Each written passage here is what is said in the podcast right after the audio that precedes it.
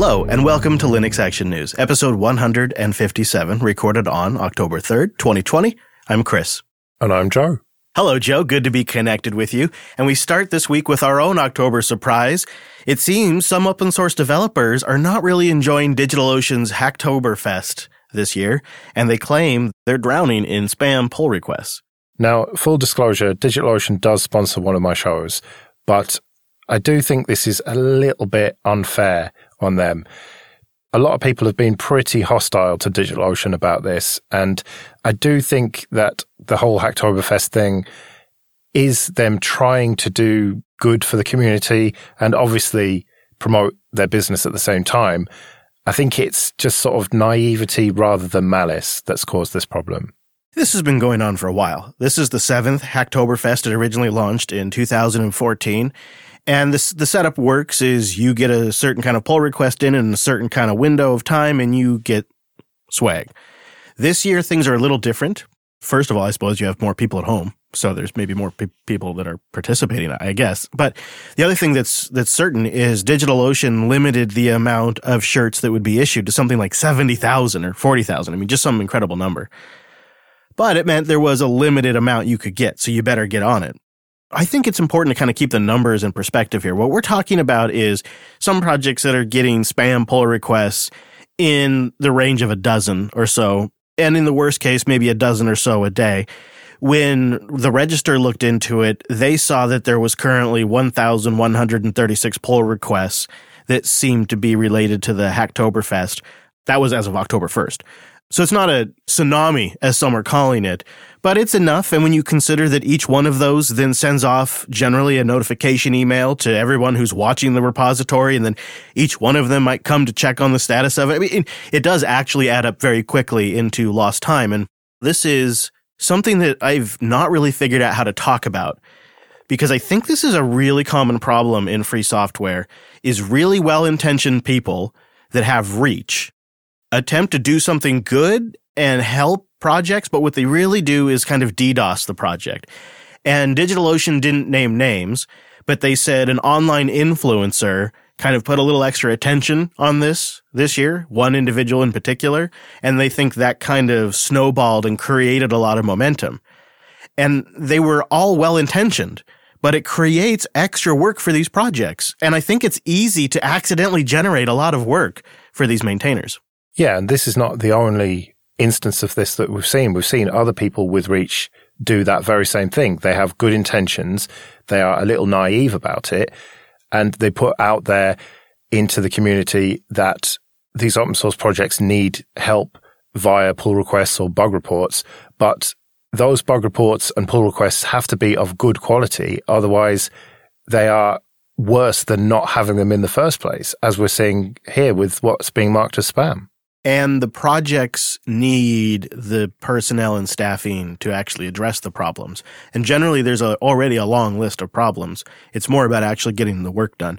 But that's a complicated problem. We could probably do an entire show. The important takeaway from this is after a kind of initial not really understanding seeming response from DigitalOcean, they now have made good.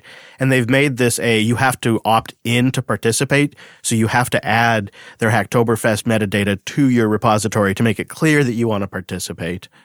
And so instead of it being opt out, it is now opt in. And so they'll probably end up with a warehouse full of t shirts then. Better get back to in person events so they can do something with those shirts. yeah. There's also a tool out there that GitHub has released to help you clean some of this stuff up. If this has been an issue for you, we'll have some resources in the show notes to help you out. Yeah, and I think ultimately this does show that DigitalOcean do listen to the community. It took them a few days to sort this out, but it seems to be a solution that most people are happy with now. I think it's worth noting maybe more people know how to do this now and getting more people involved and just being aware that these are open source projects that you can contribute to and this is how you submit PRs and this is this is how you interface that has to have some value. I don't know if it equals the cost of the time of these the very limited time of these developers, but I hope there is some long-term benefit of the network effect of DigitalOcean's Hacktoberfest bringing people into the ecosystem and teaching them some of the basics. And it's a good motivator. Free stuff, turns out, motivates people to learn. Yeah, and if nothing else, hopefully this has put a spotlight on the quality of pull requests and just changing a few commas in a README is not actually very useful. And now people will hopefully realize that people who are new to this community. Well, Google made news this week with a brand new Chromecast that now comes with something called Google TV, which is not Google TV as you knew it, but is now better summarized as an experience that runs on a upgraded Chromecast device. Yeah, this came out of the Pixel 5 online event this week. Now, I don't own a TV, so this is all just alien to me. It's very confusing. Even having read about it, it's still a little confusing to me exactly what is Google TV, what's Android TV, and how it all fits together. Yeah. And as somebody who loves his NVIDIA Shield, I was concerned what this meant for the future, but I, I think I have it figured out. This is maybe not a fair, fair comparison, but think of Google TV as a launcher that will now sit on top of the Android TV operating system. This is a new experience that uses Android TV underneath. The Google TV project as it was, the thing that was featured on the Nexus player and whatnot, is no longer. But they've taken some of the ideas from the UI experience and brought them forward, it's now much more tightly integrated with Google Assistant and much more tightly integrated with their streaming partners, Apple TV Plus aside. And it puts all of that content front and center along with YouTube TV Live. It's now just a tab on there. And it's like this souped up interface that now comes shipped on a 50 ish, $60 Chromecast. Alex from the self-hosted podcast already has one and he's he's already experimenting with it. So I think on an upcoming episode soon we'll get his review. Ah, I look forward to that. But it's interesting that it doesn't support Stadia at launch. That is coming soon, early next year, probably. What does that tell you about Stadia as a priority for Google? It can't be very high for them. I think what it really betrays is how they fail internally to support each other and how isolated these different projects are. I would bet you a cider that Google TV as an experience was its own siloed project, completely separate off and doing its own thing that has now come along and they just never interfaced properly with the Stadia team. And so they have this embarrassing missing feature that any other provider would never ship a platform like this and not put their absolute latest and greatest streaming services front and center. It's laughable when you actually break it down like that. But it just seems to be Google's failure to function internally and maybe why they don't properly support these products at the end of the day. And I'm not very thrilled so far with the early implementation. It seems, from what I've gathered from Alex and the audience, that Plex, Emby, Kodi, they don't get to participate in this new Google TV UI. They're now just apps that you have to go into, and their data is an island onto themselves, siloed off inside somewhere in the UI. But Hulu Plus and Disney Plus. Of course, that's all front and centered. And of course, YouTube TV, that's integrated throughout. And so these streaming partners and these services that I really don't want to buy all of them, so I'm not going to use them all, are now just front and center. And my apps that I want to get to the actual library that I've now invested almost a decade into, well, that's buried one, two, three, four, five tabs down now. And inside, siloed off, not integrated with the rest of the experience. And I, I don't think it's clear today what Google has planned to address that. If Plex and Emby and Kodi can update and take advantage of the UI, or if they have to be a streaming partner and they'll never be part of it. It's not clear right now. But there is some good news regarding Google TV, and that is that the recent WireGuard update supports it and is very easy to use by the sounds of things if you want to hop on your VPN to pretend that you're in a different country for Netflix or whatever. This is so cool to have something like WireGuard that is not only making the Android TV app, which I am super grateful for, but it seems like they're also going out of their way to, to try to make it the best experience on a stock unrooted device or on a fully rooted device. They, they seem to make accommodations for either and give you the best experience. And that's awesome to see the developers going out of their way to accommodate that. And having this integrated at the TV level, that's so awesome because you could take something like the Shield with you. They have a like a more portable little tube version now. You could take something like that with you to a hotel, plug it into the hotel television when that becomes a thing again, or like you said, for region hopping, or for a guy like me who has a lot of stuff archived at the studio, I could just VPN into the studio, get access to all the stuff stored on there without having to open up any ports to the internet, you know, keeping it all private and secure. The only other thing now I need to really make life complete would be a really simple way to download YouTube videos and store them on the Android TV so I could watch them offline. You combine all this together and it's nearly the perfect set top box. Does NewPipe not work with Android TV? I don't know. I've never tried NewPipe on the uh, on the old Android TV. I'll definitely give it a go. I was hoping one day to find something that was a Kodi plugin because that'd be the perfect thing. Is a, a Kodi YouTube browser that downloads the YouTube videos and then adds them to the library for watching. That just seems like utopia, but I guess just Crazy Chris wants that. I'll definitely will try out NewPipe though. If you do, I recommend getting it from GitHub rather than F-Droid. Uh, it depends who I'm recommending it to. If people aren't going to manually update it, then get it from F-Droid and you'll get notifications. But someone like you who's going to be on it, I'd say get it from GitHub so you can get the absolute newest version. Oh yeah. You know that API, it's always changing. Yep. On the phone side of Android, we've had a clarification from Google this week about their in-app payment policy.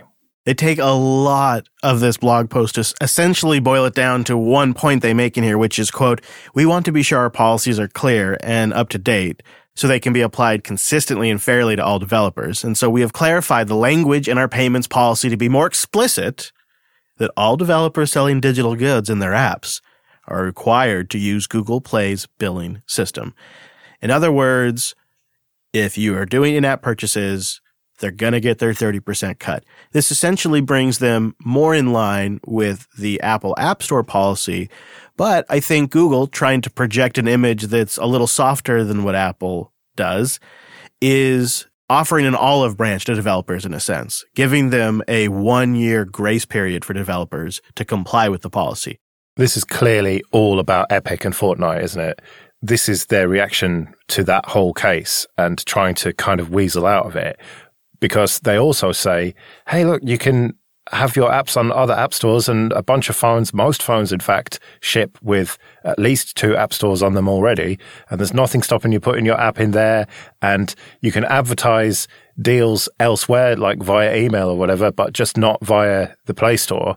It's, it's them trying to say that it's all far more open than Apple. It's an interesting position they're taking because it will strengthen Apple's fight it'll it's it this is a win for Apple because Google's essentially aligning themselves with Apple's policy, which I think maybe the idea there is to strengthen Apple's position in their fight with Epic because Google is facing the same fight. And so they're making this move and they're doing it in a way that's gentler than how Apple does it. I love also in this just another kind of clever strategy of theirs is they're playing into fragmentation now. They're using fragmentation as a benefit saying, well, look, most of our phones ship with two app stores already. Isn't that great? Which is horrible, right? And it's it's a mess, and it probably means tons of crazy spam push notifications, and probably means that unknown sources are checked by default and all kinds of junk. But they're able to now leverage that as an advantage in this particular argument, while also simultaneously strengthening Apple's fight against Epic and thus their own, which is also pending. It's funny that just this very morning, my wife said to me, What's Magisk Manager? And why does it want to update? And I said, Oh, yeah, that's how we get root and for the ad block thing. And she said, Okay, so it wants me to give it permission. So, okay, I've done that. Is that it? And I said, Oh, no, now you have to press back and then install it. She's like, What? That's just horrible horrible user experience. And that is the complaint that the likes of Epic are throwing at Google that yes, technically you can sideload APKs, which is essentially what we're talking about with other app stores. But it's not as smooth as the Play Store. You can't have silent automatic updates. You're always going to get a prompt and it's always going to say things that sound a little bit like you probably shouldn't be doing this and you're kind of taking risks. And so I'm not really buying it that it is a level playing field for all app stores because it just isn't. And Google are now saying that in Android 12, which will be coming next year, they're going to make it easier to install applications from third party app stores while also being secure. I don't know how they'll make that happen, but that's what they're saying. Well, and going to your point about not buying what they're selling here, I kind of have that issue too. Surprise, surprise. I feel almost like they're patronizing developers in a sense. The post where they announce that you're going to pay your cut is titled, quote, listening to developer feedback to improve Google Play, which is a bunch of news speak if I've ever seen any. But then there's this actual section that they have completely like it's its own paragraph with its own title called Equal Treatment. And it reads Our policies apply equally to all apps distributed on Google Play, including Google's own apps. Well, that's also a bunch of horseshit. That's not believable at all. They, first of all, don't have to pay an in-app penalty because they are Google. It's it's it's not it's not any kind of equal playing ground. They're often automatically updated and shipped through the Play Store. They ship on the device. To, to, to claim that Google's own apps are held to the same standards and go and follow the same promotional guidelines and follow the same in, in-app purchases is just obviously disingenuous on its face. This whole thing feels disingenuous to me. It feels like Google just trying to set themselves up for this legal battle against Epic. They're just trying to lay the groundwork to say, hey, look, no, we're totally open and we're giving developers a chance. So don't sue us, sue Apple. I don't agree with you that they're aligning with Apple. I think they're trying to distance themselves from Apple. A lot of the language here is very much saying that we're open and stuff. So I think they're just trying to throw Apple under the bus. I think you're buying what they're selling. Google always always drapes it in this language, but when you look at the functional result of what's actually being done here, they're essentially just implementing, they're taking Apple's App Store policy and now it's just the industry standard. They, they're just implementing the same stuff. Yeah, but officially they were implementing that before. They were quite lax on it. And it was only when there was a big player like Epic that they went after them and kicked them out of the store. But ultimately, that was the policy before. Now they've just tightened it up a little bit. Right. Although, if they wanted to distance themselves, they could have come out today and said, We've partnered with Stripe, and now Stripe will be available as an in app payment option to Android developers, and you can take, you know, you'll you'll you'll keep 90% of the revenue. We now have new options for Android developers because Google supports open payment systems. Well yeah, but they obviously wouldn't do that because then they're going to miss out on a bunch of money.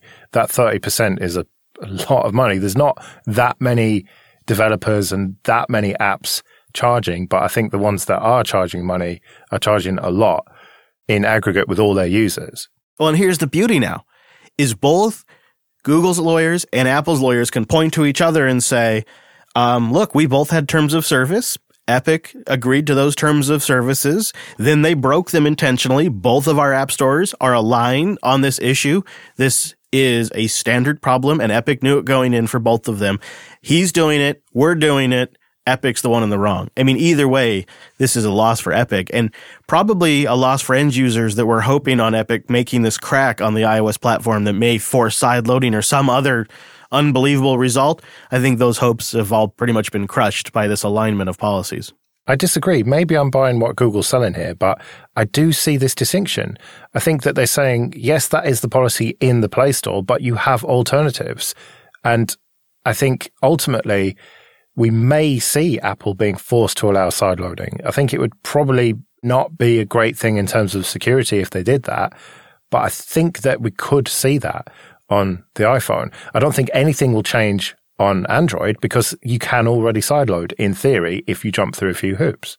I'll say this to Google's credit if Android 12 ships and they've made good on their promise to make it easier to install apps from third party stores and that experience is close to first class, then I'd say that's at least enabling a different app store with its own rules and its own cuts to be competitive. And that's absolutely better than nothing. In fact, if that's actually viable, say the Amazon App Store or whatever could be like a serious contender on Android and, and really be good and be well integrated, then that really is more choice and Google can do whatever it wants with the Play Store. Somehow, I don't think they're going to be quite equal, though, are they? Even after these changes in Android 12. Jupiter Broadcasting has sponsor openings in October. We are the largest, longest running Linux podcast in the world, and now we're independent again. We have an opportunity for the right sponsor to reach the perfect audience. They're technical, they're informed, and they want to get things done. And more than ever, there's an opportunity to invest in a proven performer and get your product or service featured in our shows. From the community to the community, it's a pretty great opportunity to support the content we love and get your business and services featured. Let's make this next evolution of Jupiter Broadcasting even better together. Let's grow together. Email me, chris at jupiterbroadcasting.com if you're interested in sponsoring. That's chris at jupiterbroadcasting.com. As predicted, and to no one's surprise, Google's search preference menu has eliminated DuckDuckGo in its latest round. Yeah, this is Google's browser ballot, which was their response to the European Commission ruling that they had a monopoly on search in Android. So if you get a new Android device in Europe, you're going to be faced with this selection menu. I remember at the time when this was first announced, we talked about it and it didn't seem quite right. There's a sealed bidding process where search engines say how much they're willing to pay per user who selects them. And it's Google making money from something that maybe they oughtn't to be making money from. They had all their excuses at the time, but it never quite sat well with me. Surprise, surprise. The way things have shaked out is DuckDuckGo didn't win. And it seems that it encourages the companies that do win to up their ad spends to then make the money to place bids to win this. And DuckDuckGo isn't really holding anything back. And on their website, they write, our most recent large sample user testing shows that when a search preference menu is displayed and designed properly, then Google's search mobile market could drop immediately by 20%. So they think Google's intentionally not designing this thing right.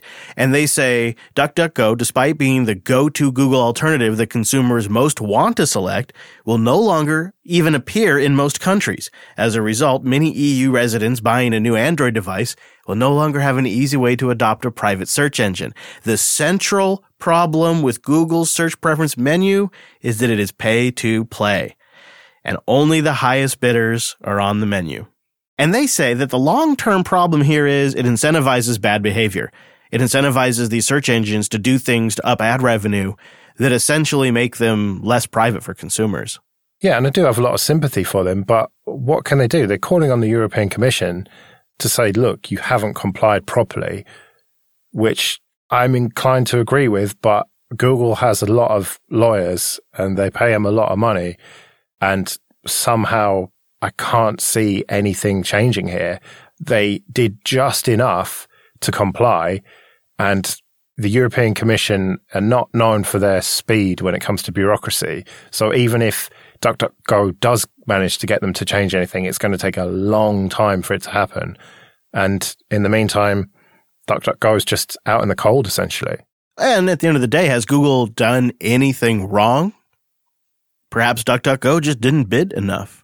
And so someone was willing to spend more. Now, DuckDuckGo says that's bad for the ecosystem, but I think Google could argue that it's fair play because these, this is first class placement on their operating system. You know, it would have been a lot easier if the world's largest search engine and ad agency didn't make the world's largest operating system. Things might have been a little bit simpler. Well, you said it would never happen, Joe, and I'm getting my Atari VCS. I think soon, maybe. Soon TM, yeah. Uh, so on the Medium blog for the Atari VCS, they posted some pictures of the Atari VCS being made and in all the boxes getting ready to ship. But people are very skeptical about this. And uh, they are the most cliche fundraiser, we're shipping photos. you never seen more pictures of boxes. Uh, I looked into my Indiegogo records. I, it looks like I bought mine on June 3rd, 2018, which I thought it was sooner than that, but that's according to Indiegogo. And my updated delivery date for my Atari VCS Collector's Edition is currently dun dun dun dun October 2020. Hang on, that's now. It's October 2020. Yeah, yeah. So that's recently been updated at Indiegogo. It wasn't, it didn't say that mm, like three months ago when I logged in and checked it. We should say what this is for people who don't remember it from all those years ago. Right, right. This is a severely outdated game console that will have a custom Atari UI on top of it that will offer services that I'll likely not want to participate in. That's what this is. Um, I mean, the idea is neat, right? It's a retro wood looking Atari type console that will have a retro inspired UI that brings together independent games and commercial games and and has a somewhat compelling AMD platform that runs Ubuntu all under the hood. I mean, talk about checking all my boxes back in 2018. But now in 2020, when the PlayStation 5 has been announced and I have a Switch uh, and I have an NVIDIA Shield, I'm not really in a place where I even want this product anymore. I'm going to give it a full go and a review with an open mind because I got to be honest, if I could have a Linux box that looks like an awesome Atari console that can run Kodi and Plex and Emby, I actually would probably consider taking out my shield for that. So it may be a product I end up using, but it's not one I'm actively looking for right now. Yeah, but it's going to be x86 based, so it's going to use quite a lot of power, probably get quite hot. It's the kind of thing you could do with the Raspberry Pi quite easily. I don't think it's going to be able to do any modern games at all. You're going to be looking at maybe like 10 year plus old games and emulators and stuff, which the emulator side of things, like your Nintendo and Sega and stuff, you can do all that on a Raspberry Pi easily for what, like even a, a Raspberry Pi 3 would probably do that, no problem. So this just seems too expensive for what you're actually going to get. They have massively overpromised and well, they haven't even under-delivered yet, have they? They haven't delivered anything, and we'll I'll believe it when it happens. But somehow, I don't think you're going to be talking about it on Linux Unplugged or this show actually having used it before Christmas. But you know, I could be wrong. I mean, maybe I'll have it this month. Wouldn't that be something if I come on the show uh, sometime in October and I have it? I guess we'll find out. Uh, I agree. I think uh, I think the Raspberry Pi probably is pretty locked in for my use in Lady Jupes because of its low power status, but there's room for it here. We shall see. There's room for me to love it, Joe, but um, it's not really the product I'm looking for today. But you know, in terms of game compatibility, none of that'll matter because it'll probably get Stadia support before the new Chromecast does. probably, yeah. Well, we'll keep an eye on it. And of course, let you know, just go to linuxactionnews.com slash subscribe for all the ways to get new episodes. And linuxactionnews.com slash contact for ways to get in touch with us.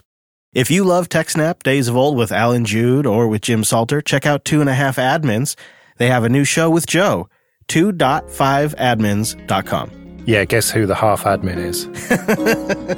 We'll be back next Monday with our weekly take on the latest Linux and open source news. You can find me at chrislas.com. And you can find me at joeress.com. Thanks for joining us, and we'll see you next week. See you later.